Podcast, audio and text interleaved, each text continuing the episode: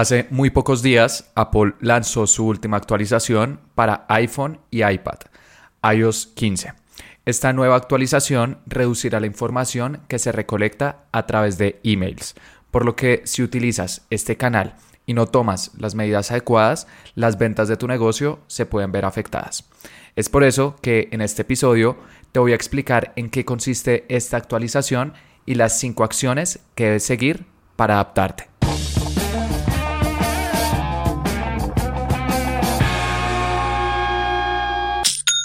Hola, mi nombre es Felipe, bienvenido a Aprende y Vende. El objetivo de este podcast es ayudarte a vender a través de anuncios en Facebook e Instagram.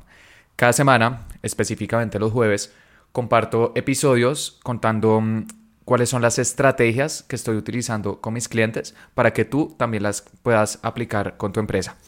Y el día de hoy quiero hablar de un tema del cual se ha estado hablando bastante estos últimos meses y son las actualizaciones de Apple.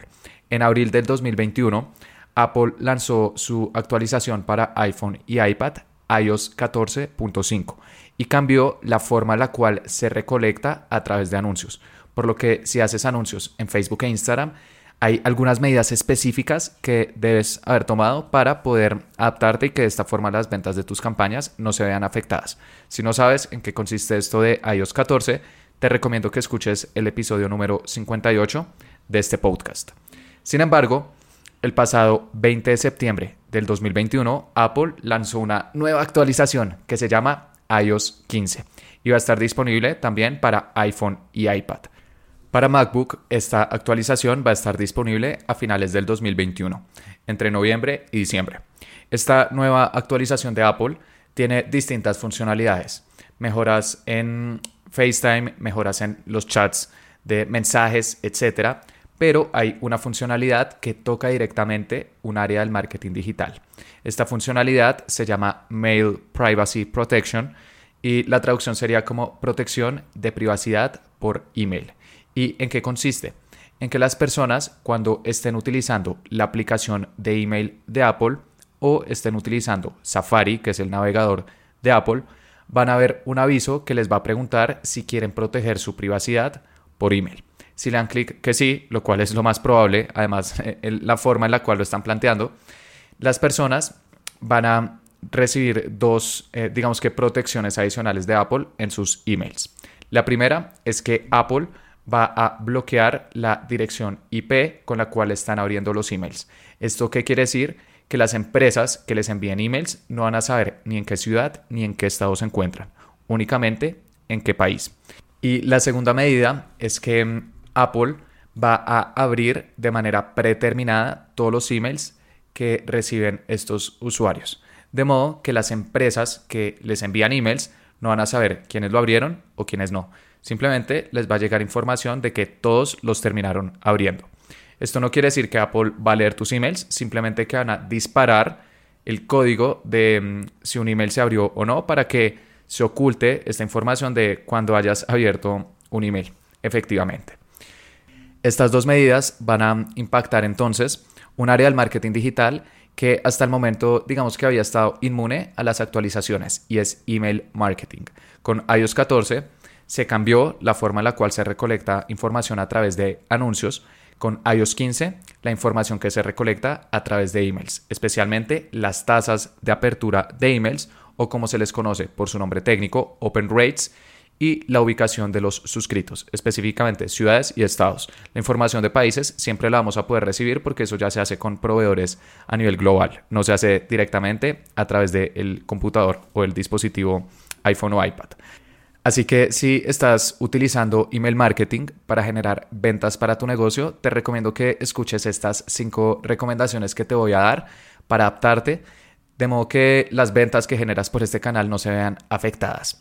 Leí toda la documentación de iOS 15 y por el momento no hay ninguna otra medida que impacte, por ejemplo, anuncios. Entonces con iOS 15, eh, toda el área de marketing digital relacionada a anuncios va a seguir eh, tal y como estamos hasta el momento. Y de hecho esperé a propósito a que saliera iOS 15 para poder hacer un episodio con las medidas exactas que se deben tomar. Porque desde junio, es decir, tres meses antes de que saliera, ya habían algunos rumores de que iba a traer, que no, y por lo tanto leí algunas noticias falsas porque cada vez que Apple lanza una nueva actualización, digamos que hay mucho ruido al respecto, pero preferí esperar para darte de esta forma la información real de cuáles son las acciones que debes tomar. Así que, ¿cuáles son las cinco acciones que debes tomar para adaptarte a iOS 15? La primera medida que te recomiendo que hagas es que revises cuántas personas en tu lista de emails pueden verse impactadas. En tu plataforma de email marketing, ya sea MailChimp, HubSpot, ActiveCampaign, Clavillo, etcétera, hay muchísimas y de hecho todas son relativamente similares.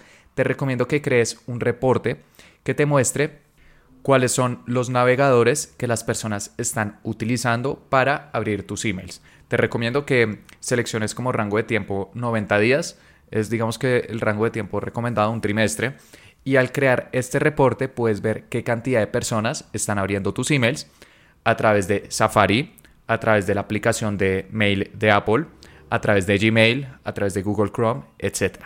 Descargas esta información, eh, puede ser perfectamente a un documento de Excel y luego quiero que sumes tres navegadores. La aplicación de email de Apple, la aplicación de Safari para celular y Safari para escritorio, ya que estos van a ser los tres navegadores que van a estar impactados por Mail Privacy Protection. Si por ejemplo alguien tiene un iPhone y utiliza Gmail para revisar sus emails, no se va a ver impactado porque esta aplicación es de Google y por lo tanto no va a tener el aviso que puede bloquear cuántas personas están abriendo tus emails y dónde se encuentran.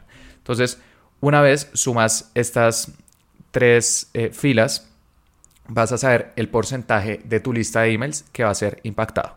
Este porcentaje varía dependiendo del mercado en el cual se vende y el precio del producto o servicio, pero por lo general puede estar entre un 20 y un 50%. Así que con esto ya vas a tener una idea de cuál es la parte de tu lista de emails que sabes que vas a recibir información sobre tasas de apertura equivocada. Luego de que has hecho esto, la segunda medida que te recomiendo que tomes es que actualices tus segmentos y tus flows con métricas que van a seguir disponibles. ¿Cómo así, Felipe? Algo fundamental dentro de email marketing es que segmentes tu lista.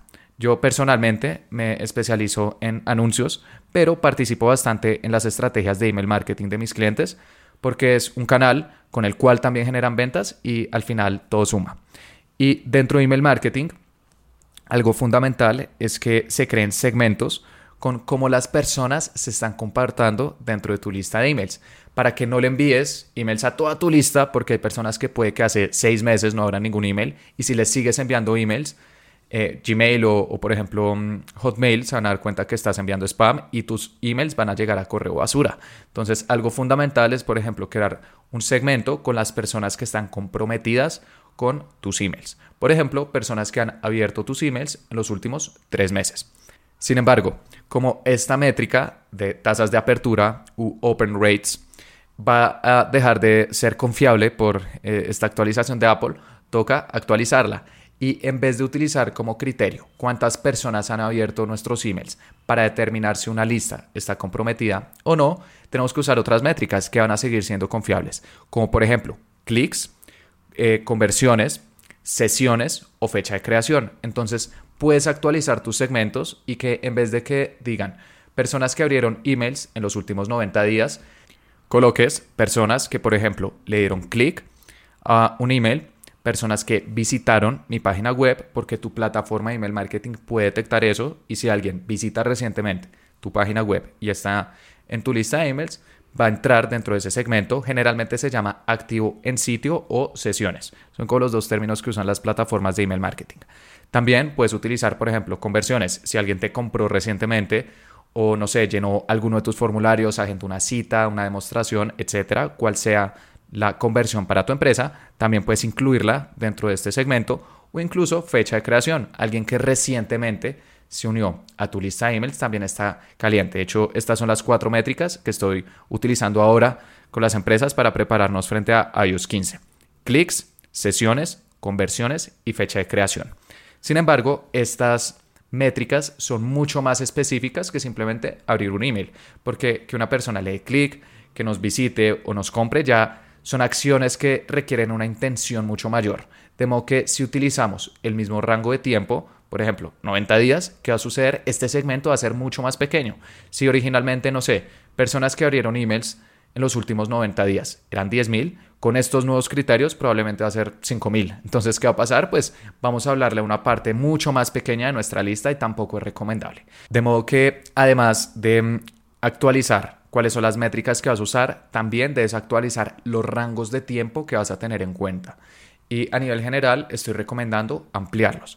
De modo que ya no sea personas que abrieron mis emails en los últimos 90 días, sino personas que les dieron clic, que visitaron mi página web, que hicieron alguna conversión o que se crearon en los últimos 180 días. Si ves, con esto estamos actualizando las métricas y estamos colocando un rango de tiempo para igualmente hablarle personas que están comprometidas con nosotros, pero al ser unas acciones más específicas tenemos que ser más flexibles en cuánto tiempo vamos a permitir. Y con esto vas a mantener el tamaño de tu segmento que está comprometido, que originalmente era de 10.000, con este nuevo rango de tiempo y estas nuevas variables puede estar alrededor de 9.000 o 10.000. Y con la ventaja de que ninguna de estas métricas está siendo impactada por iOS 15. Esto es con tus segmentos. Por otro lado, en email marketing hay algo que se conoce como flows y son emails que envías de manera automática. Por ejemplo, si alguien visita tu página web y agrega un producto al carrito, pero se va, hay un flow que se llama carritos abandonados y puedes automatizar emails para que le lleguen recordatorios a las personas. Estoy seguro que algún día lo habrás visto en alguna tienda online que hayas visitado y si tienes, por ejemplo, un e-commerce, te recomiendo que hagas esto. Funcionan muy bien estos emails, digamos que se envían en piloto automático y te pueden ayudar a subir tus ventas fácil entre un 10 y un 15%. ¿Qué va a suceder? Que si tienes flows que dependen de comportamientos de tasas de apertura van a dejar de funcionar. Por ejemplo, hay un flow muy importante que se llama limpieza de emails. Y es que si alguien no ha abierto alguno de tus emails, por ejemplo, los últimos 90 días, es decir, esa persona como que se está empezando a enfriar, entra a un flow en el cual le enviamos emails automatizados para reenganchar a esta persona. Por ejemplo, podríamos decirle, eh, tenemos un regalo especial para ti, le puedes dar, no sé, eh, un cupón de descuento, un regalo, una asesoría, eh, le puedes enviar alguno de tus mejores contenidos. Digamos que el objetivo es mantener a las personas comprometidas con tu marca. Y luego, si después de todo este flow, que normalmente puede durar entre 15 y 30 días, las personas no se reactivan, luego se pasan a una lista que está mucho más fría y sabemos que no tenemos que enviarle emails para proteger la tasa de entregabilidad de nuestros correos. Es el nombre técnico eh, para que no lleguemos a spam. ¿Qué va a suceder? Que este flow de personas que han abierto un email, por ejemplo, en los últimos 90 días, ya va a dejar de ser confiable. Entonces, tienes que actualizar esos flows que dependan de tasas de apertura con métricas que siguen disponibles. Y ya las vimos. Fecha de creación, clics, sesiones y conversiones. Y también te recomiendo que amplíes un poco los rangos de tiempo de estos flows, tal y como vimos con los segmentos, para que tu estrategia de email marketing siga siendo efectiva. Una vez ya has revisado cuántas personas en tu lista de emails pueden ser impactadas y además has actualizado tus segmentos y tus flows con métricas que van a seguir disponibles, la tercera medida que te recomiendo que tomes es que no bases tus decisiones en tasas de apertura, sino en clics y conversiones. Una de las medidas más importantes en email marketing siempre ha sido la tasa de apertura para medir qué tanto las personas están interactuando con nuestros emails. Y si, por ejemplo, nuestra tasa de apertura normalmente era un 25% y enviábamos algunos emails que estaban el 30 o 35, decíamos, perfecto, hay más personas abriendo estos emails, estos temas les interesan más y podíamos ajustar nuestras estrategias. Sin embargo, como la tasa de apertura va a dejar de ser una métrica confiable, tenemos que basarnos en otras métricas. Entonces ya no vamos a mirar tasas de apertura, sino tasas de clics. Y lo mismo sería, si por ejemplo tu tasa de clics promedio está en un 2 o 3%, si envías emails con un 5% dices, perfecto, el contenido de estos emails les está gustando y así también vas a poder ajustar tus estrategias. O incluso también puedes utilizar conversiones. Cuántas ventas, cuántas demostraciones, cuántas citas están generando cada uno de tus emails para saber qué es lo que funciona y qué es lo que no.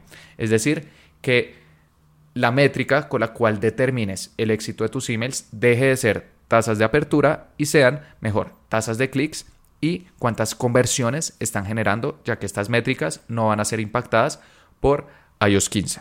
Además, si haces pruebas con tus emails, porque por ejemplo, puedes enviarle un email a la mitad de tu lista y otro email a la otra mitad de tu lista para determinar cuál de los dos funciona bien. Eso se le conoce como una prueba AB y es fundamental también para constantemente mejorar tus estrategias. Te recomiendo que el criterio ganador deje de ser la tasa de aperturas, porque en el momento de crear esas pruebas puedes decir, quiero que se determine el ganador según el que tenga más emails abiertos. Ya eso no va a funcionar, entonces tienes que cambiarlo y decir, el que tenga más clics o el que tenga más conversiones. Estas son configuraciones que puedes hacer dentro de tu plataforma de emails al hacer estas pruebas AB. Pero la clave es que ajustemos cuáles son nuestras métricas claves según las que van a seguir siendo disponibles, principalmente clics y conversiones.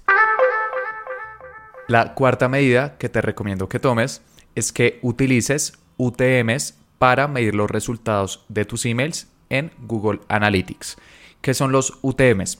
Son etiquetas que podemos agregar a los links de nuestros emails para luego poder encontrar esta información en Google Analytics, que es una plataforma gratuita para obtener métricas dentro de una página web.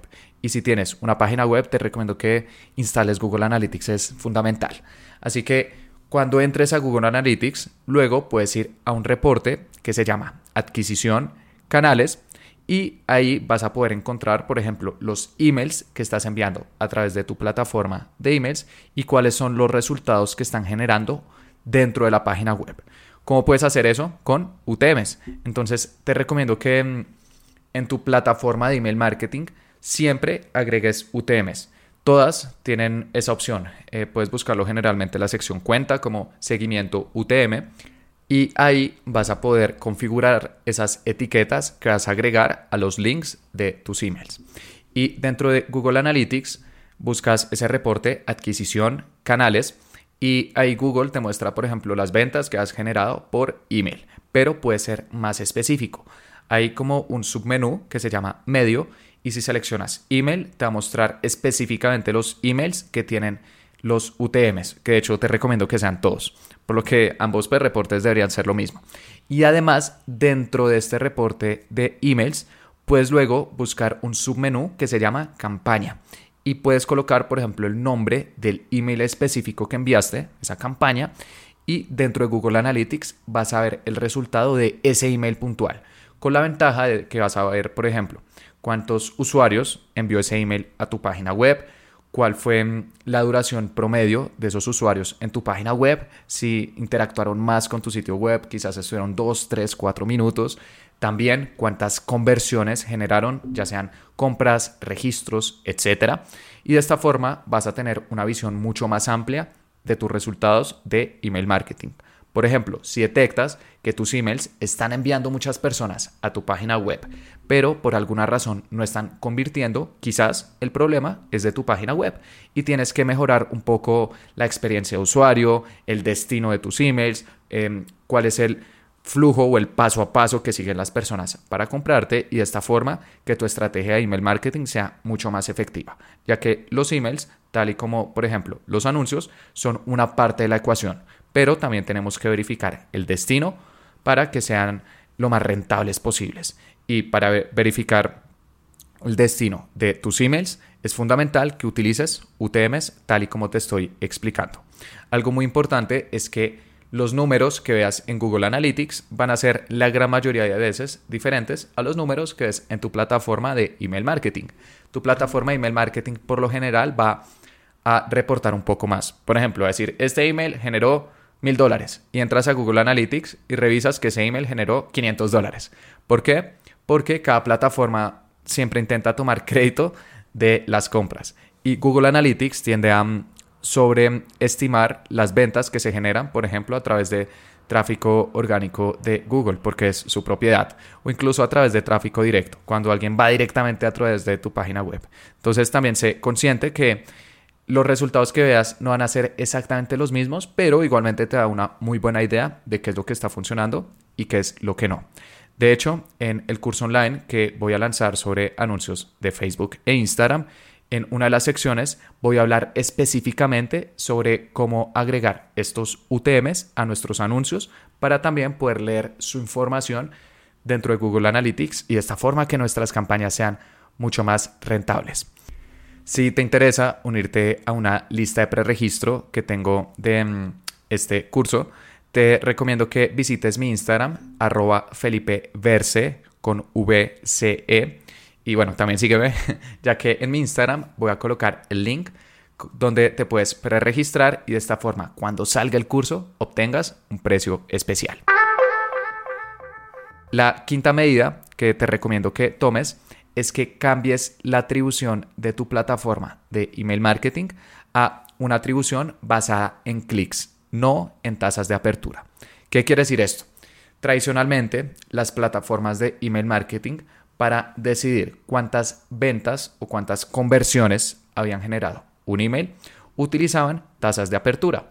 Es decir, si tú abrías un email, por ejemplo un lunes, y comprabas un miércoles en esta página web, la plataforma de email decía, esa persona abrió uno de mis emails y dos días terminó comprando, entonces yo lo generé. Y por eso aparece esa conversión luego al analizar las campañas.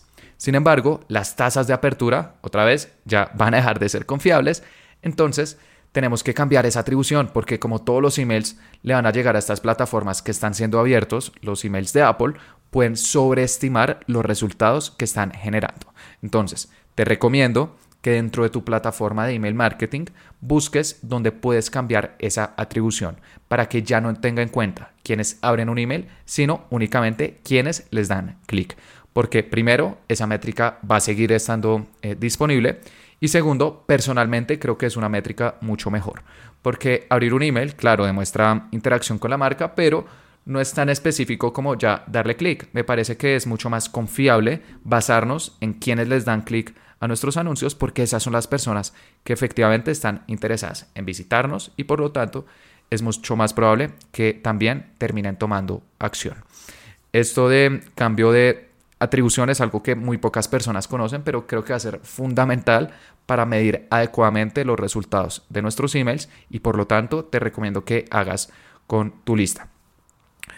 En este momento no lo he hecho con mis clientes porque la tasa de adopción de iOS 15 sigue siendo baja. iOS 15, si bien salió el 20 de septiembre del año 2021, a la grabación de este podcast, que es la siguiente semana, aún creo que entre el 8 y el 10% de las personas de todo el mundo han recibido esta actualización. Apple, digamos que lo va lanzando también poco a poco para corregir potenciales errores que detecten. Sin embargo, se calcula que iOS 15 ya va a estar disponible para todas las personas en los próximos 3 a 6 meses. Así que esta, especialmente esta última medida, te recomiendo que la hagas también en los próximos 3 meses, porque si cambias inmediatamente a clics, eh, las métricas de tus emails van a cambiar bastante. Entonces, digamos que tenlo en el radar para que en el mediano plazo lo hagas y además cuando cambies a una atribución basada en clics, los resultados que veas, por ejemplo, en Google Analytics y en tu plataforma de email van a ser mucho más parecidos, porque ambos están usando criterios muy similares y son las personas que visitan tu página web.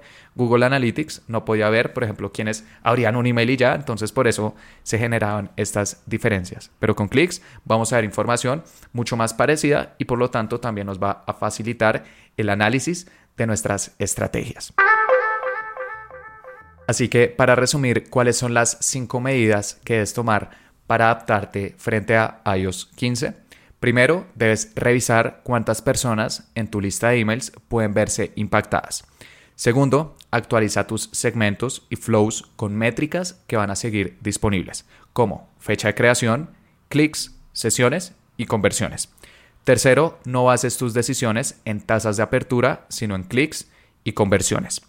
Cuarto, utiliza UTMs para medir los resultados de tus emails en Google Analytics. Y quinto, cambia a la atribución basada en clics, no en tasas de apertura. Por último, también quiero compartirte mi opinión personal al respecto y es que creo que esto de la privacidad en Internet es uno de los temas más importantes que se vienen estos próximos años. Creo que es una tendencia que nadie va a parar y personalmente estoy de acuerdo. Y dentro de todo esto de proteger la información de las personas por Internet, puede parecer que Apple es una de las empresas que está liderando esta iniciativa. Con iOS 14 cambiaron la información que se recolecta por anuncios y con iOS 15 la información que se recolecta a través de emails. Sin embargo, lo que pocas personas saben es que Apple también tiene su propia plataforma de anuncios y de hecho está intentando desarrollarla. Apple actualmente ofrece anuncios en su tienda de aplicaciones, en su aplicación de noticias y en su aplicación de acciones. Y algo muy interesante es que Apple tiene algo llamado anuncios personalizados. Y esta función de anuncios personalizados básicamente le envía toda tu información a Apple.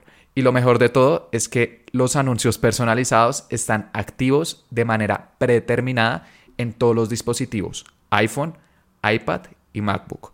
Por ejemplo, si tienes un iPhone, puedes verificar esto yendo a la sección Configuración, Privacidad, Publicidad de Apple y vas a ver que está prendido de manera automática. Y además, si quieres desactivar esta opción, porque es un botón, te van a decir, si desactivas esta opción, vamos a poder mostrarte anuncios menos relevantes. Es decir, vas a ver los mismos anuncios cuando visites la tienda de aplicaciones, aplicación de noticias y aplicación de acciones, pero van a ser menos relevantes. Es decir, lo mismo que hacen Facebook, Instagram, Google, YouTube, cualquier plataforma de anuncios.